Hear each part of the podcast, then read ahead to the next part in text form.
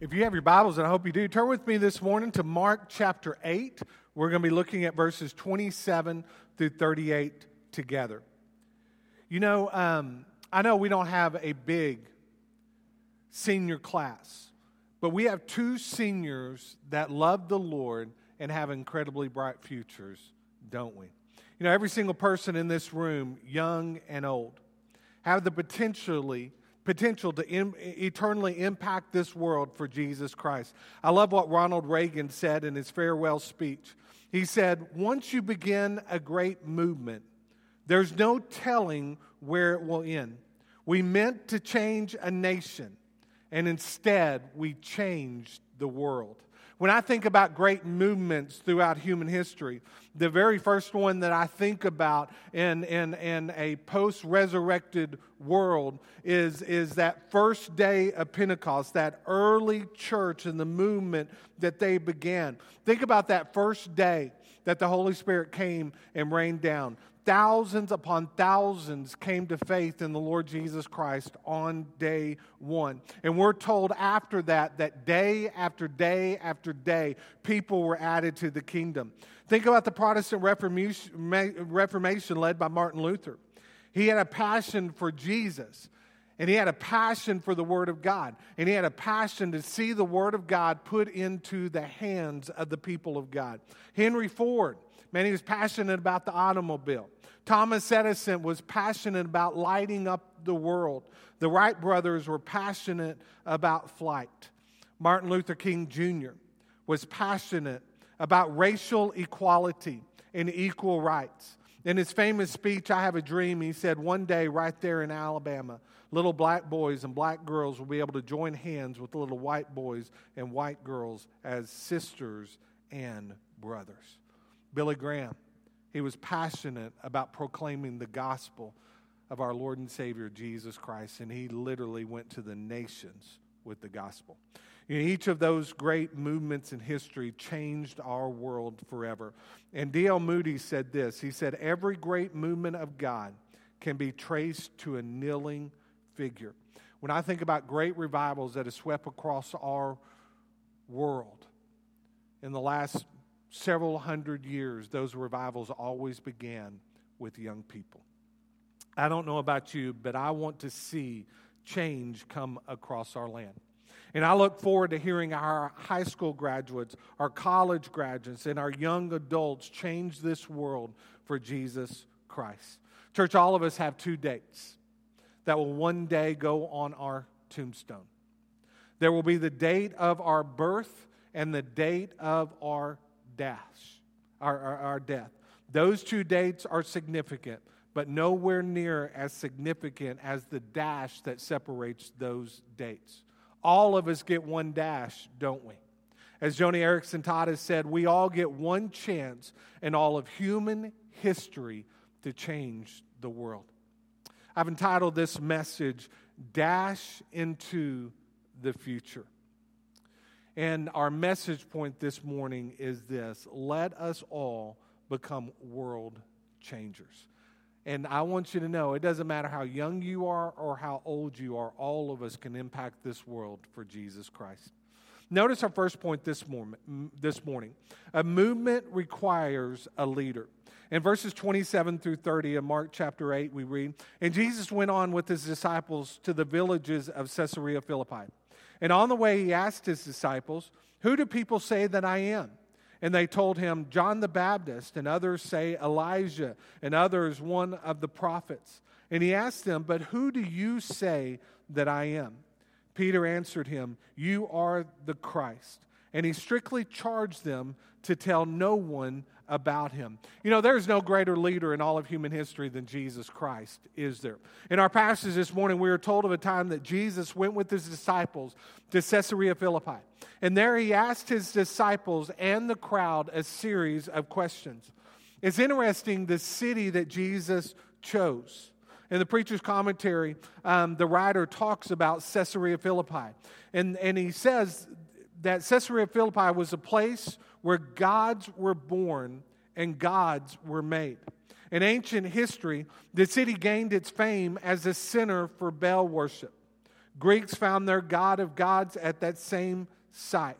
According to Greek mythology, the birth of Pan, god of nature, took place in a cave from which sprang the waters of the Jordan River.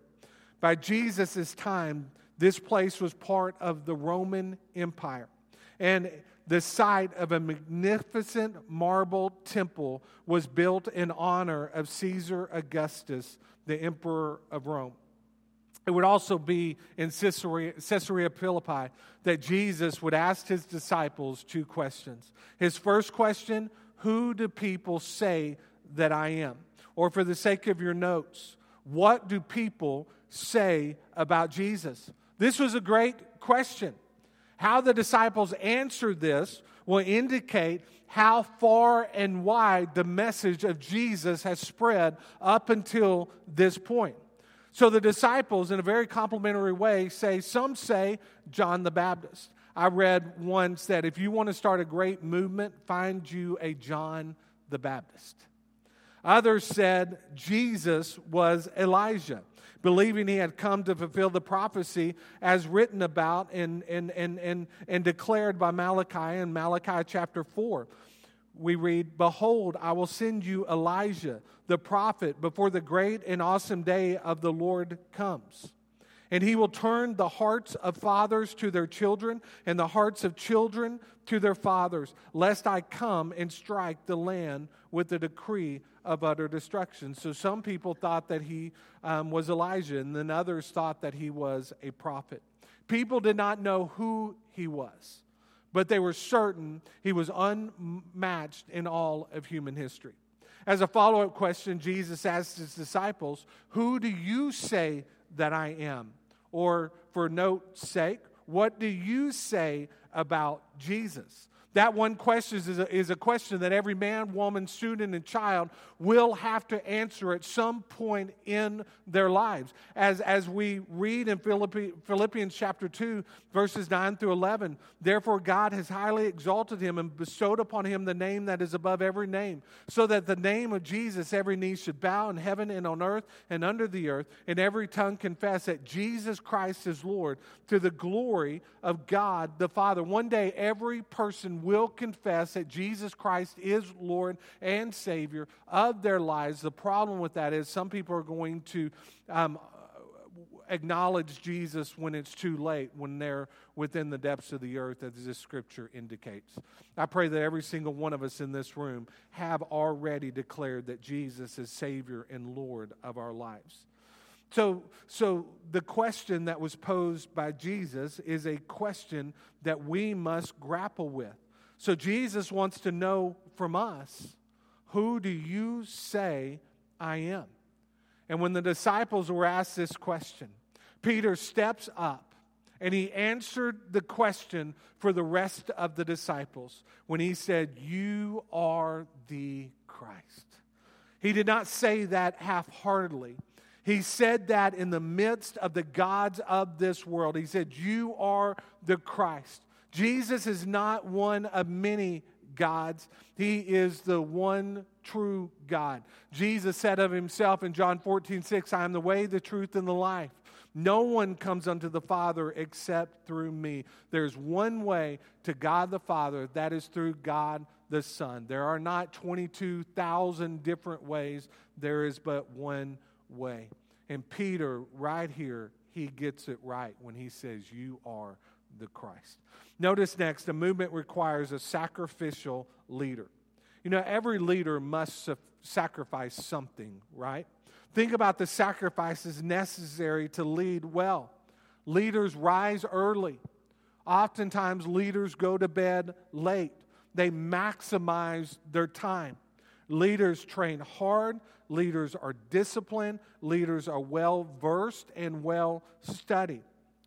And we know there is a price to be paid in order to be a great leader. For Jesus, the price was death.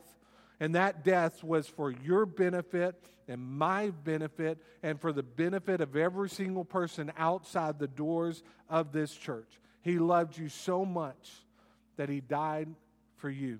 In Mark 8 31 through 33, Jesus goes on to say, And he began to teach them that the Son of Man must suffer many things and be rejected by the elders and the chief priests and the scribes and be killed and after three days rise again. And he said this plainly. And Peter took him aside and he began to rebuke him. But turning and seeing his disciples, he rebuked Peter and said, Get behind me, Satan, for you are not setting your mind on the things of God, but on the things of man. So here is the picture. Jesus, Peter has just declared that Jesus is the Christ. Moments later, Peter has the audacity to pull the Lord aside to try to clarify who he is and what his role in human history was to be. Peter wants Jesus to know that the God of the universe is not to be a suffering servant, but he is to be a righteous judge and ruler and king after King David. But Jesus turns and rebukes Peter and he says, Get behind me, Satan. Can you imagine the Lord pulling you aside and saying, Get behind me, Satan? That came just moments after Peter declared Jesus to be the Christ. And now Jesus says, Get behind me, Satan. Satan has been trying since the beginning of time to thwart God's plan. And he has been trying to use you and I to accomplish it. How often have you tried to persuade the Lord to do what you think is best. We say, you know, God, I would have done this, or I would not have allowed that to happen. I would have saved that person, but I would have cursed that person. I would have kept that storm from hitting this community. It should have actually hit that community. I don't think any of us have ever done that, but we've questioned at times God's um, divine plans. The problem is the personal pronoun I. In Isaiah 55 8 through 9, we read, For my thoughts are not your thoughts, neither are your ways my ways, declares the Lord. For as the heavens are, are higher than the earth, so are my ways higher than your ways, and my thoughts than your thoughts. Peter thought he knew what was best for Jesus, but Jesus made it clear that he did not.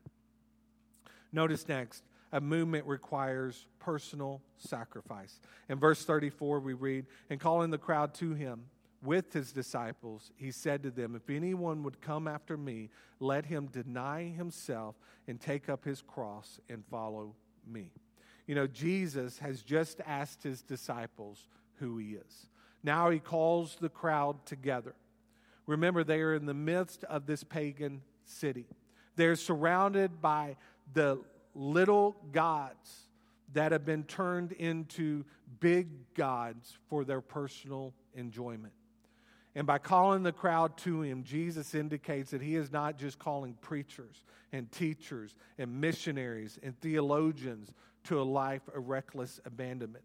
He is calling all people to a life of sacrifice and abandonment. That means he is calling the housewife, the doctor, the lawyer, the teacher, the farmer, the truck driver, the student, the banker, the salesman. Jesus is calling all of us to be his disciples. Not only is he calling us to be his disciples, but he's also calling us to be disciple makers, isn't he? He tells us that in Matthew chapter 28. In verse 34, Jesus calls us to deny ourselves. What does it mean to deny? What does it mean when you think about that word deny? What does it mean? One dictionary puts it this way to refuse to recognize or acknowledge. It means to reject, renounce, or disown. Jesus is calling the crowd here to deny who they are. He is saying that if you want to follow me, understand my way is a way that leads to suffering. My way is going to lead to ridicule. My way is a lonely way. You will lose family support, friends, relationships will suffer. It will contain a cross. It will also eventually, maybe even, bring about death. You know, in some cultures, if you turn from, if a person turns away um, and, and um, from the, their parents' religion and follows after Jesus, it could mean death to them or at the least for many of these places and religions, it means that they are going to be disowned by their family. these students and adults count the cost often before they follow Jesus, knowing the ramifications. Jesus calls the crowd together for one of those define the relationships moments, doesn't he? He is seeking their allegiance and their commitment. How many of you have ever had a define the relationship moment? Raise your hand. If you're married, you've had a define the relationship moment, haven't you? You had that talk at some point. Danny and I had our define the relationship talk at Lake Lavon over 27 years ago. We had been hanging out for several months. We had tried to have that awkward talk before, but I failed miserably. Okay, I will admit that. Danny asked me one day on the telephone when people ask what we are doing, what do you say? Now, understand, when she asked me that question, we had been spending a lot of time together. We had been going to movies together, going out to eat together. We, we were just hanging out an awful lot. So when she asked me that question, I literally froze up. Um, I wanted to say that we were dating and one day I was going to marry her, and, and, and I wanted to say that. But instead, I said, We are hanging out. Guess what? She did not like that answer. Not long after that, on the banks of Lake Lavon, I would get it right. We officially became boyfriend and girlfriend. A few months after that, um, we got engaged. A few months after that, we got married. So Jesus pulls a crowd together for a define the relationship talk. He says, If you want to be my disciple, it's going to cost you everything. Jesus also calls us to take up our cross. When you think, when you and I think of the cross today, we see a a, a symbol of atonement and grace, forgiveness, and love. We display the cross in our homes, on our vehicles, around our necks, and even some of you in this room may have the cross inked on your body. 2,000 years ago, the cross meant one thing, and that was death. Not just any death, but a torturous death. The Romans forced those who were going to die on the cross to first carry their cross to the hill on which they were to die upon. Jesus is telling us in this room that if we are going to be his disciples, then we must be prepared to die. That doesn't sound like much fun, does it? For some of you, when you came to Christ, you heard this passage right here or a passage similar to it. Someone challenged you to count the cost, to consider the cost before following Jesus. You were told that following Jesus might mean that you will have to die in the jungles of South America or at the hands of mercenaries in Africa or be thrown in a jail cell in Asia or the Middle East. Some of you, like me, came to Christ um, at Vacation Bible School or at church camp or someone shared the plan of salvation with you. If you were like me, you didn't hear this verse. Man, you kind of got the G rated version of Christianity, didn't you? Someone shared John 3:16 with, with us and told us to walk an aisle and prayer, prayer, and we would spend eternity with Jesus in heaven. And that's absolutely right. But salvation is more than a prayer. We are called to be like Jesus in his life and like him in his death. Bonhoeffer said, When Christ calls a man, he bids him come and die. Jim Elliot said, Blessed is the man who gives up what he cannot keep to gain that which he cannot lose. There is a cost to following Jesus. Jesus said in Luke 14 27, Whoever does not bear his own cross and come after me cannot be my disciples. Know this it's not easy to be a follower of Jesus, is it? Many sacrifices are to be taken daily in order to die to self. But there is no greater reward that a person can ever experience than come into faith in the Lord Jesus Christ. You and I were hardwired to know Jesus and to serve Jesus and to make Jesus known. This past Tuesday night, we held the services for the Myers um, son in law. And following that service, I was kind of standing down here to um, the, the right of the stage. and um, a family that I used to attend church with came up to me and we were talking. And we were talking about life and church, and I asked them what church they were attending now. And they just kind of paused for a moment. And they told me that they had attended some churches, but they hadn't gotten plugged in. And this family was a very active um, um, person in, in um, their last church. They said they haven't gotten plugged back in since COVID. And when I hear things like that, it just still blows my mind. How many years are we past COVID now? And there's still people that are on the sidelines, not yet plugged back into church. And I understand for health reasons when that occurs. But you and I were created not to sit on the sidelines. We were created to be actively involved in Christ's church. You know who does not want you and I to be involved in church? The devil. You know who loves that 70% of high school graduates stop attending church when they go to college? The devil. In fact, Jesus said of the devil in John 10 10 that he comes only to steal and kill and destroy. He's out to destroy the hearts of our young people. And we're seeing that more and more within our school system, starting um, when they're in preschool, all the way up until when they are working on their doctorate degrees. We are seeing um, the devil take control of the hearts and minds of our young people. But what did Jesus say? Jesus said, I came that they may have life and have it abundantly. Or, as some of your translations say, to the full. Next, Jesus calls us to follow him. When you and I commit to following after Jesus, it means our allegiance is bound to Him and to Him alone. It means He is the one true God, and we will have no other gods besides Him. Jesus said in Matthew chapter 6, verse 24, No one can serve two masters, for either he will hate the one and love the other, or he will be devoted to the one and despise the other. You cannot serve God and money. Every day we must decide who we are going to follow. Notice how Jesus concludes this section of Scripture in Mark chapter 8, verses 35 through 38. For whoever would save his life will lose it, but whoever loses his life for my sake and the gospel will save it. For what does it profit a man to gain the whole world and forfeit his soul? For what can a man give in return for his soul? For whoever is ashamed of me and of my words in this adulterous and sinful generation, of him will the Son of Man also be ashamed when he comes in the glory of his Father with the holy angels.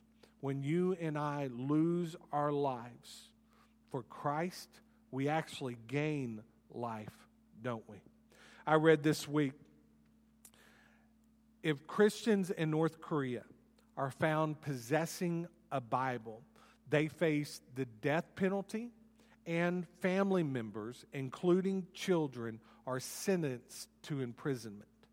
Not long ago, there was an incident where a two year old child was sentenced to life in prison after his parents were caught possessing a Bible.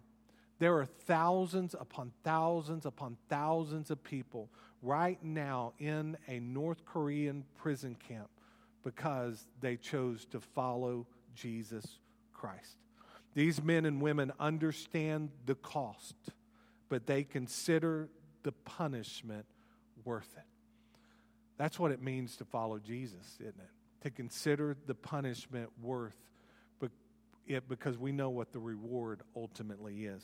Jesus said in Matthew chapter 7 Not everyone who says to me, Lord, Lord, will enter the kingdom of heaven, but the one who does the will of my Father who is in heaven. When Jesus entered Jerusalem, many people praised him with their lips. We read in Matthew 21 9, and the crowds that went before him and that followed him were shouting, Hosanna to the Son of David.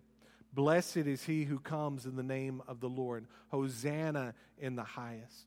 We also know a few days after that, many of those that would praise Jesus on that triumphant entry day would also yell out and scream, Crucify him, crucify him. as we conclude our message this morning, I pray that every single one of us in this room will recognize that we are part of the greatest movement in all of human history. And I hope we will also recognize that the Lord is not done yet. There is a lost and dying world outside the doors of these church, this church. And just as Jesus said to his disciples some 2,000 years ago that the harvest is plentiful, but the workers are few, that very same statement is true today. We know that there's a harvest waiting to be reaped outside the doors of this church, but in order to reap that harvest, we have to go to them with the gospel. You may be here this morning, you do not have a relationship with Jesus Christ. If that's you, I want to invite you this morning to place your faith in the Lord Jesus Christ. And I also want to help all of us recognize there is a cost to following Jesus. The road ahead will not be easy, but it certainly will be rewarding. Come to Jesus and repent of your sins. Confess Jesus to be Lord and Savior of your life. Believe that Jesus died for you, and three days later, he defeated death and rose to life again. Come this morning, if you have not already, and experience the abundant life that Jesus is making available to all of us. Let's stand together. I'm going to lead us in a time of prayer. If there's a decision you need to make, you come. Father God, we come before you this morning. Father, just thanking you for another opportunity to gather together as a faith family to worship and to open up your word and to study your word. Father, I know that this morning's message is one of those messages that just um, is challenging. But Father, it's a message that every young person and adult needs to hear because there is a cost to following after you. But Father, more than the cost, there is a great, great, great reward to following you and to being your disciple. The reward of knowing you is the gift that we get, um, which is eternal life. But the reward of being a disciple of yours is the privilege it is to see another person come to faith in you. Father, I pray that you will use us as your hands and feet. I pray that you will, you, you, as a result of our time today in this room, in our small group rooms, Father, will scatter throughout all of this community and proclaim the good news of salvation.